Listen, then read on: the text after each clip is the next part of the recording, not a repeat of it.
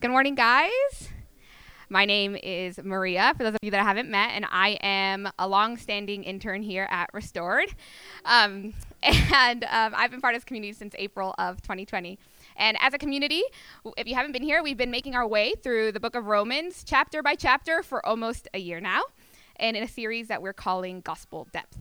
And last week, Royce Nicholas, one of our elders right here, he unpacked Royce is great.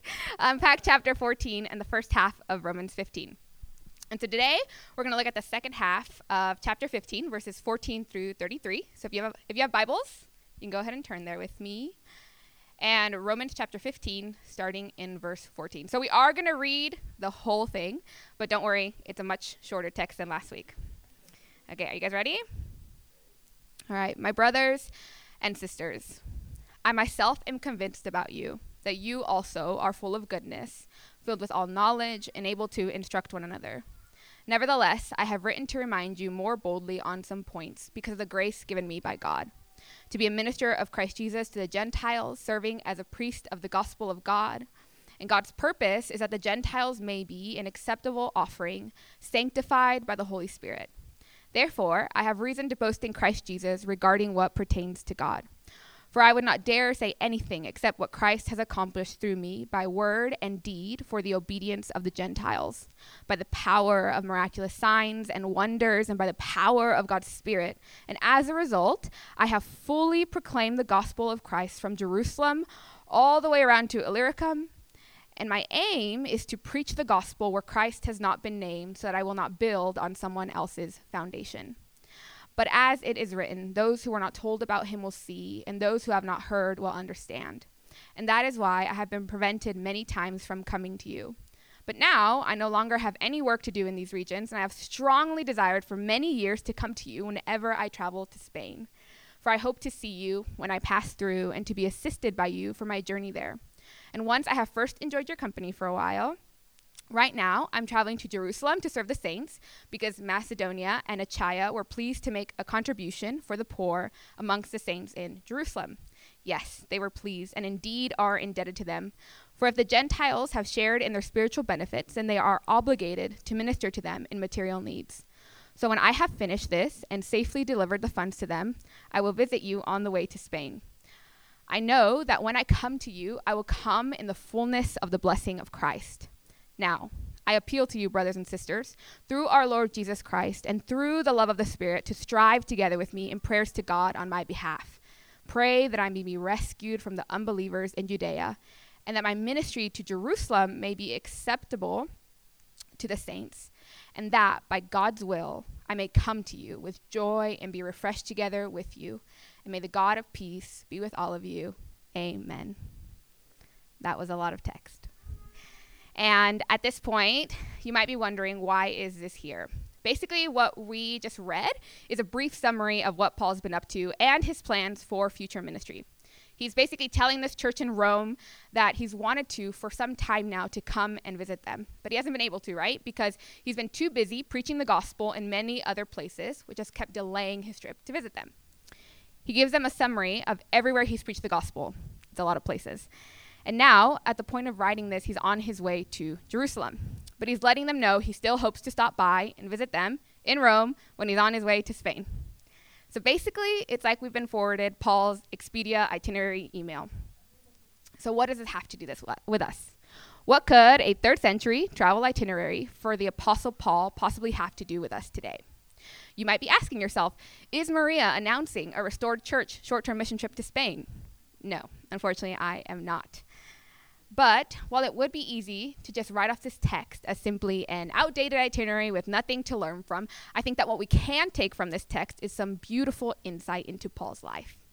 What we see in Paul is that he is living out his God given, God inspired calling. And he tells us exactly what that is in verse 20. So let's read verse 20 again. Paul says, My aim is to preach the gospel where Christ has not been named, so that I will not build on someone else's foundation. Paul had a firm grasp on the very thing that he was called to do on this earth. He understood his calling. And so, this is what I want to talk about today. So, before coming to San Diego, many of you know that I lived in India for over three years, working with a nonprofit throughout India's rural villages that focused on helping local leaders get the resources that they needed to help people bring to take the gospel to their villages and nearby villages. So when I moved to India initially, I, it was just days after my 22nd birthday. And to a lot of you, that might seem really young. It kind of was. But for me, it had been an almost six year journey from feeling initially called by God overseas long term and then actually moving to India with the intention of getting to stay for a long period of time. And this six year journey began one evening at a church where I came to faith. And the youth pastor, he got up to teach, and he said something along the lines of, There's actually more to God that I'm able to tell you, but I don't know how to tell you. Now, this caused me a bit of confusion because I'd only been following Jesus for about a year. So I didn't know where else to go for answers if the youth pastor didn't have them. But I had been around just long enough to hear about mission trips. So, compelled by this statement that there was more to God than I had yet been told, I got a hold of a computer and Googled mission trips. It was a successful Google search that ended with me signing up for a two month mission trip where I was told I would spend one month off an island off the north coast of Panama and the second month throughout the Tabardi jungle in a nearby region. And if you've heard my story, which some of you here have, you know that on this trip, a couple of really significant things happened for me. And today I want to talk to you about one of them. To start this mission trip off, we took a six hour canoe ride into the Caribbean Sea out to a small island. Picture like thatched roof huts, open fires, the whole jungle vibe in the middle of the ocean. And one day on this trip, we're going to hut to hut, visiting, praying for people, doing the whole missionary thing. And we show up at a house. And when we arrive, there's a woman decked out in local tribal wear, carving a small wooden statue like thing. And I thought for a moment that maybe it was a toy or a souvenir that she tried to sell us. But as we got talking to our translator, he explained that that was actually his her god for the day. So if her day went well, she would keep the statue. If her day didn't go well, she'd throw it away, carve a new one, and start again tomorrow. Again, I had only been a follower of Jesus for a very short time. My theology wasn't very developed or impressive by any means, but what I did know was that I had encountered a Savior for myself who ha- I had come to know, who loved me and heard me and knew me and saw me, and it was all the things that that wooden statue could not do for this woman. And so I went home after that trip and I began to learn about the 3 billion people in the world who, like this woman, might never hear the gospel or even meet a follower of Jesus in their lifetime unless someone goes to them in their context. And after learning that, I had decided I had found my calling.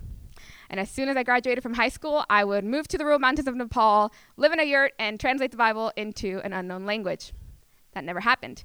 But it did set me on a trajectory that years later, through a series of more short term trips and what seemed like a lot of God directed detours, I would eventually get connected to a team that I would end up joining and moving to India with in 2017. And the place I will, God willing, go back to sometime in the future. And so proclaiming the gospel amongst unreached people in a place like India is what I feel called to do. And it's the thing that motivates many of the major life choices I make like the one to stay here in San Diego for another year, to intern at this local church instead of getting a different job. It motivates the way I spend my time, the people I surround myself with, and the things that I choose to study and learn about. It's also a major part of the reason that I'm up here preaching today because communicating, hopefully, clear gospel truth is a part of my calling. And although not everyone here is called to move overseas, we are all called to something. It's not just Paul and I and a handful of other people, it is all of us. Now, you will notice that Paul, in his letter, he isn't shaming the Romans. He isn't like, you should only be doing what I'm doing. What are you doing? Be like me. Do what I do. Instead, Paul knows his calling, but he's also aware that not everyone has that same calling. We'll talk about that more later. But before we move on too quickly, this would also be a good time to ask Have you ever genuinely considered if something similar to, to Paul could be God's calling on your life? Have you considered the possibility that moving overseas or being in some type of vocational ministry role might be a part of God's call on your life? I know that may sound intimidating, but we shouldn't be afraid of God's calling for us no matter what it is, because everything He calls us to, He calls us for our joy and for His joy. And all of the callings from God carry dignity and worth and purpose. Maybe He's called you to be a police officer who is simultaneously called to seek justice and walk humbly with God. Or maybe He's called you to be a full time parent who faithfully disciples your kids as they grow up into adulthood and is able to model Christ like parenting for the other parents around you. Or maybe He's called you to be a teacher who's called to create spaces of understanding and safety for children who might not have that elsewhere.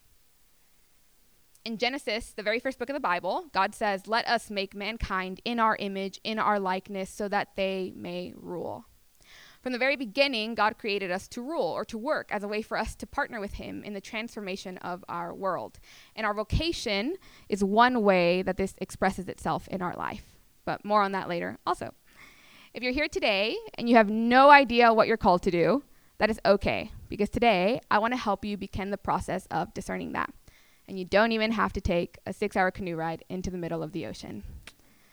Now, if you're here today and you already know what your calling is, your vocational calling is, please don't tune me out. Because what you'll see today is that though a vocation is a part of what you're called to, your calling actually begins before you commit to a vocation. And this actually brings me to my two points for today. We're called to two things. The first thing we're called to before anything else is a person. And the second thing we're then called to is a purpose.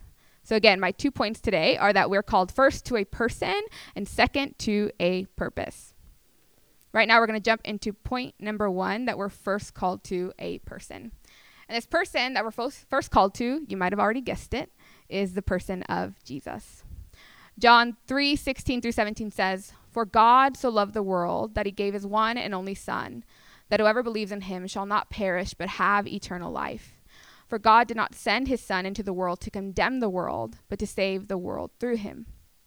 This is what God did to call us to himself. He gave and sent his own Son into the world to save us, in order to set things right between God and us so that we could have eternal life. So then this begs the question what exactly is eternal life? And if we jump forward to John 17:3, it defines it for us. It says, "Now this is eternal life, that they know you, the only true God, and Jesus Christ, whom you have sent. So, to call us to himself, God gave and sent his only son Jesus to us so that we could know God and be known by him. And this is incredible because every other religion is man trying to get to God, but Christianity is the only religion that teaches that God actually came to man.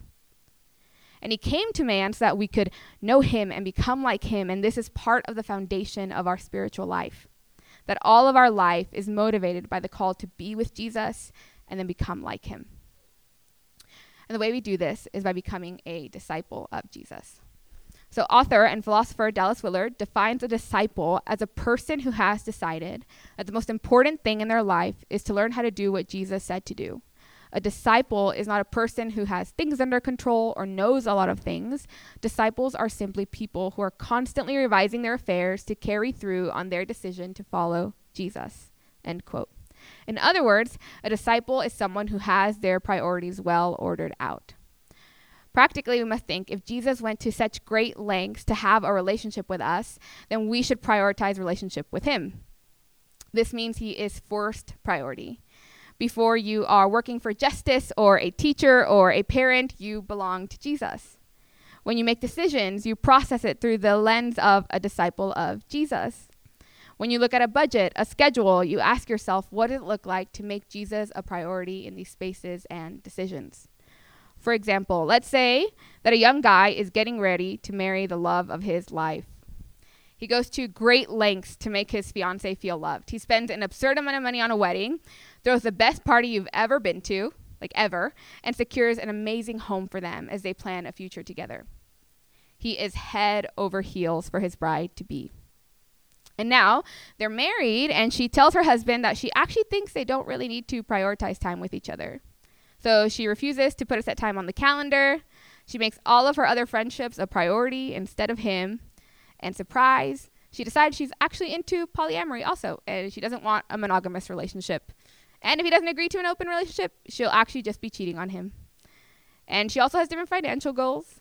And last thing, she just wants to make sure that he understands that her job obviously comes first. But other than those things, she's like, You are a priority.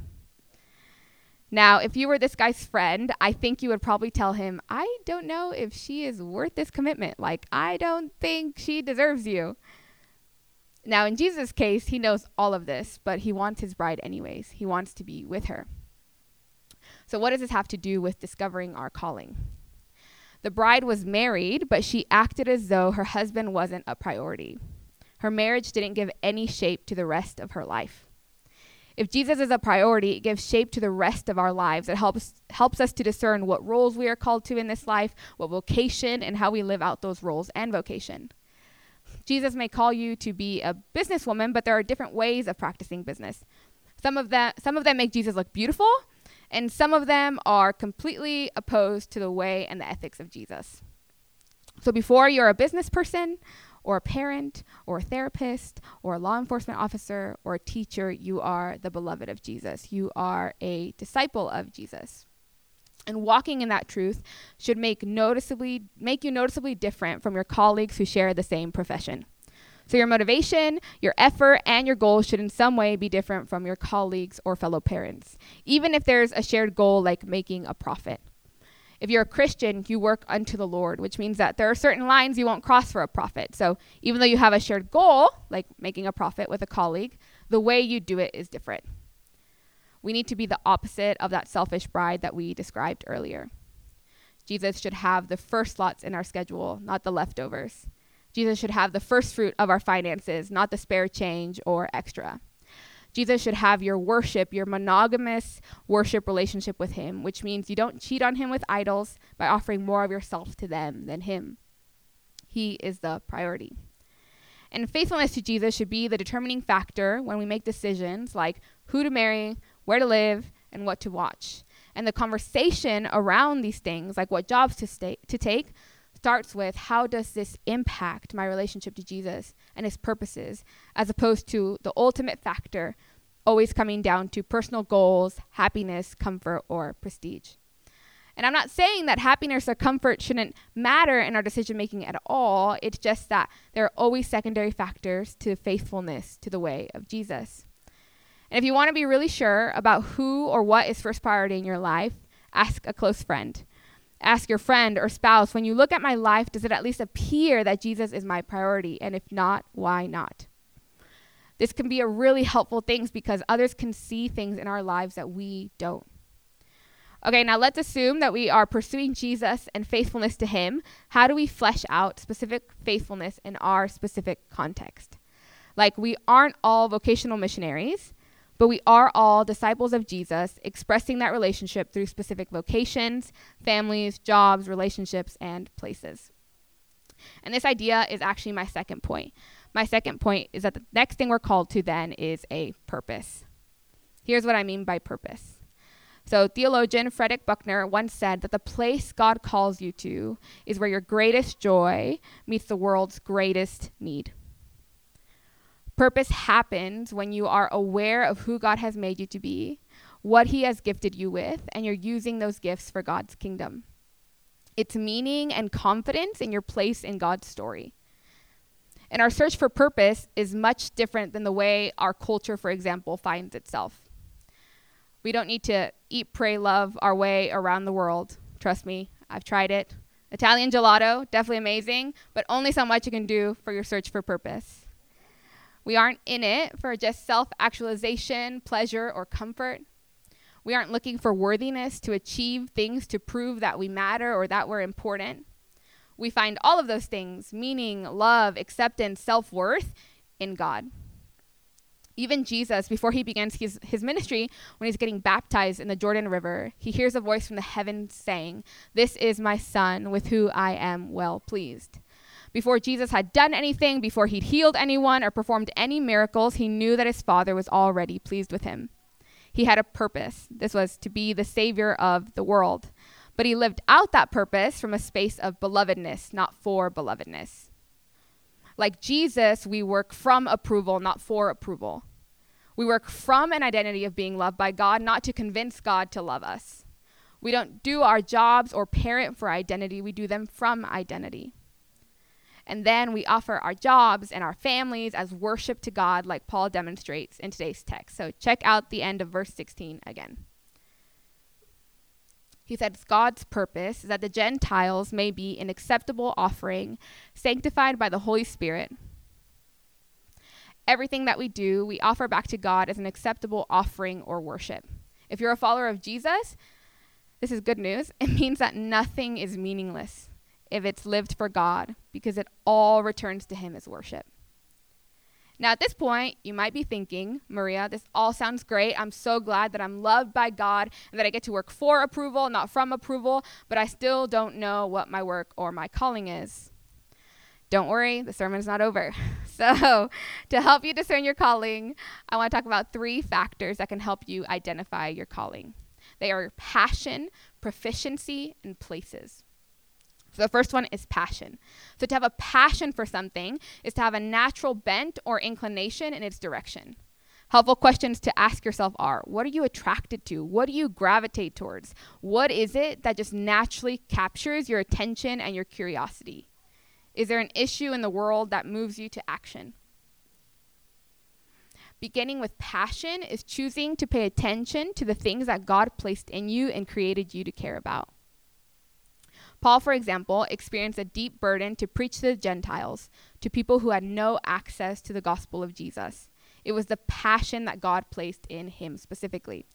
Some of you have a passion towards teaching young kids, some or a passion for really good food, or towards social justice issues. And once you find these things that you are passionate about, it's important to also talk about the idea of calling projection. So one author says in one of his books that calling projection it takes place whenever we begin to project our own unique gifts and calling upon everyone else as if our assignment should be their assignment and our strengths their strengths. End quote. The truth is that oftentimes the thing that you're passionate about is the thing that God's called you to. But sometimes we make the mistake of thinking that, one second, of thinking that everyone's called to it. And the problem with that is that when everyone has your calling, then all the other things get unfulfilled. So, for example, you might be passionate about human trafficking or racial injustice or evangelism or abortion or emotional health, whatever it is. And those are all good, but if everyone does just one of those things and the other ones don't get done, if everyone is worried about racial injustice, then no one is working on human trafficking. And if everyone's working on human trafficking, then no one's dealing with poverty in developing nations. And if everyone's dealing with poverty in developing nations, then no one is thinking about evangelism. And if everyone is thinking about ending abortion, then no one is available to help people grow in emotional health. All of these things have dignity and worth and are actually things that you add to the church that you are a part of. You are the way that God is going to fulfill that aspect of his church, meeting that need. That's often what when we have that passion. A lot of times, our frustration with what we think others or the church should be doing are the things that God wants to use us in to add to the church. So if you decide to go to a different church where everyone's already passionate about the same things you are, you don't add anything to it because everyone there is already passionate about it. Another author says if we want God pleasing spirituality, We'll find our passion and gifts and go hard after them. But we'll stop short of projecting our gifts and calling on those God has assigned to a different task. And once you've discovered your God given passions, you can move on to the sec- second thing to help you identify your calling, which is your proficiencies. We have to be realistic about these. Our proficiencies or abilities are the things that we're naturally gifted at. The question you're asking yourself is what am I just good at doing? It doesn't have to be perfect, but it needs to be effective at some level. We have to be able to discern am I actually good at this? And the people around us are helpful in this process. Do they see that I'm good at this? Do others affirm that they experience the good of this through me? For example, if you think your calling might be in administration or organization, but then every time you try to administrate or organize, things are worse off than when you started, um, might be a good idea to try something different. Um, similarly, if you have a passion for cooking, that's so great. But if every time you try to cook, you end up calling Paul Fam or ordering a pizza, then being a chef might not be the best idea. Checking your proficiencies and being aware of your limitations will help you to narrow down the things that you might be called to. And once you narrow down the things that you are proficient at, you can begin to look at the third thing to identify your calling, which is places. Once you've found some things that you're drawn to and that you're good at, you can begin to look at the places where you can actually work out your passions and giftings. Once you identify a place, you can begin to ask yourself, is this the right space for me? And if in your present circumstances, circumstances in your life right now, you're not seeing like any places or opportunities to work out your passions and giftings, this is a great place to exercise your faith and prayers by asking God to provide opportunities for you to test out those passions and proficiencies and gifts that he's placed inside of you. Ephesians 2:10 says, "We are God's workmanship, created in Christ Jesus to do good works." Which God prepared in advance for us to do. All of the things that make up who you are as an individual and what you are passionate about, they're not random or coincidental. God placed those things inside of you for a purpose. God isn't hiding your calling from you. He hasn't haphazardly thrown together the plan for your life. He prepared the good works for you in advance. Just like God prepared the people of Jerusalem and Illyricum in Spain for Paul to minister to, in the same way, God is intentional with his plan and purpose for you. Whether you're called to the public school system or a nonprofit sector, whether you're a stay at home parent or a small business owner, whether you're a wedding planner or a missionary to North Africa, God prepared that work in advance for you to do. In 1 Corinthians 7 17, Paul says, let each one live his life in the situation the Lord assigned when God called him. Let me read that again. Let each one live his life in the situation the Lord assigned when God called him. Most of you here, you already have a job or a career, even if it might not be your dream job. And some of you here might need to quit your job and do what you know that God is calling you to do. But others of you need to keep doing exactly what you're doing when you were saved and do it well for the glory of God. Ashley Stroman, a member of our church, is a great example. When she was saved, she continued in her, in her same profession as a counselor. And for, at first, she had to covertly, pretty cool, integrate the gospel into her job. And she would share the gospel with coworkers, and she had a chance to even work with a few Christian students who wanted counseling from a gospel centered perspective. And then when she began to work for Restored, still in her counseling profession, she was able to integrate the gospel more freely into her work. But what I want you to see is that though Ashley's relationship with Jesus changed, her profession did not. She just got to integrate the gospel where God had already placed her. Wherever you're at, wherever you're at in this journey of discovering your calling, whether you're completely convinced of it and living it out, or extremely scared to ask God for fear of what or where He might be calling you to. In the words of Paul in Ephesians 3 18 through 19, I pray that you, being rooted and firmly established in love, may be able to comprehend with all the saints what is the length and width and height and depth of God's love, and to know Christ's love that surpasses knowledge, so that you may be filled with all the fullness of God and that it would be from that fullness and that knowledge of God that you would find the peace and the courage to follow Jesus wherever or to whoever he might call you. Amen.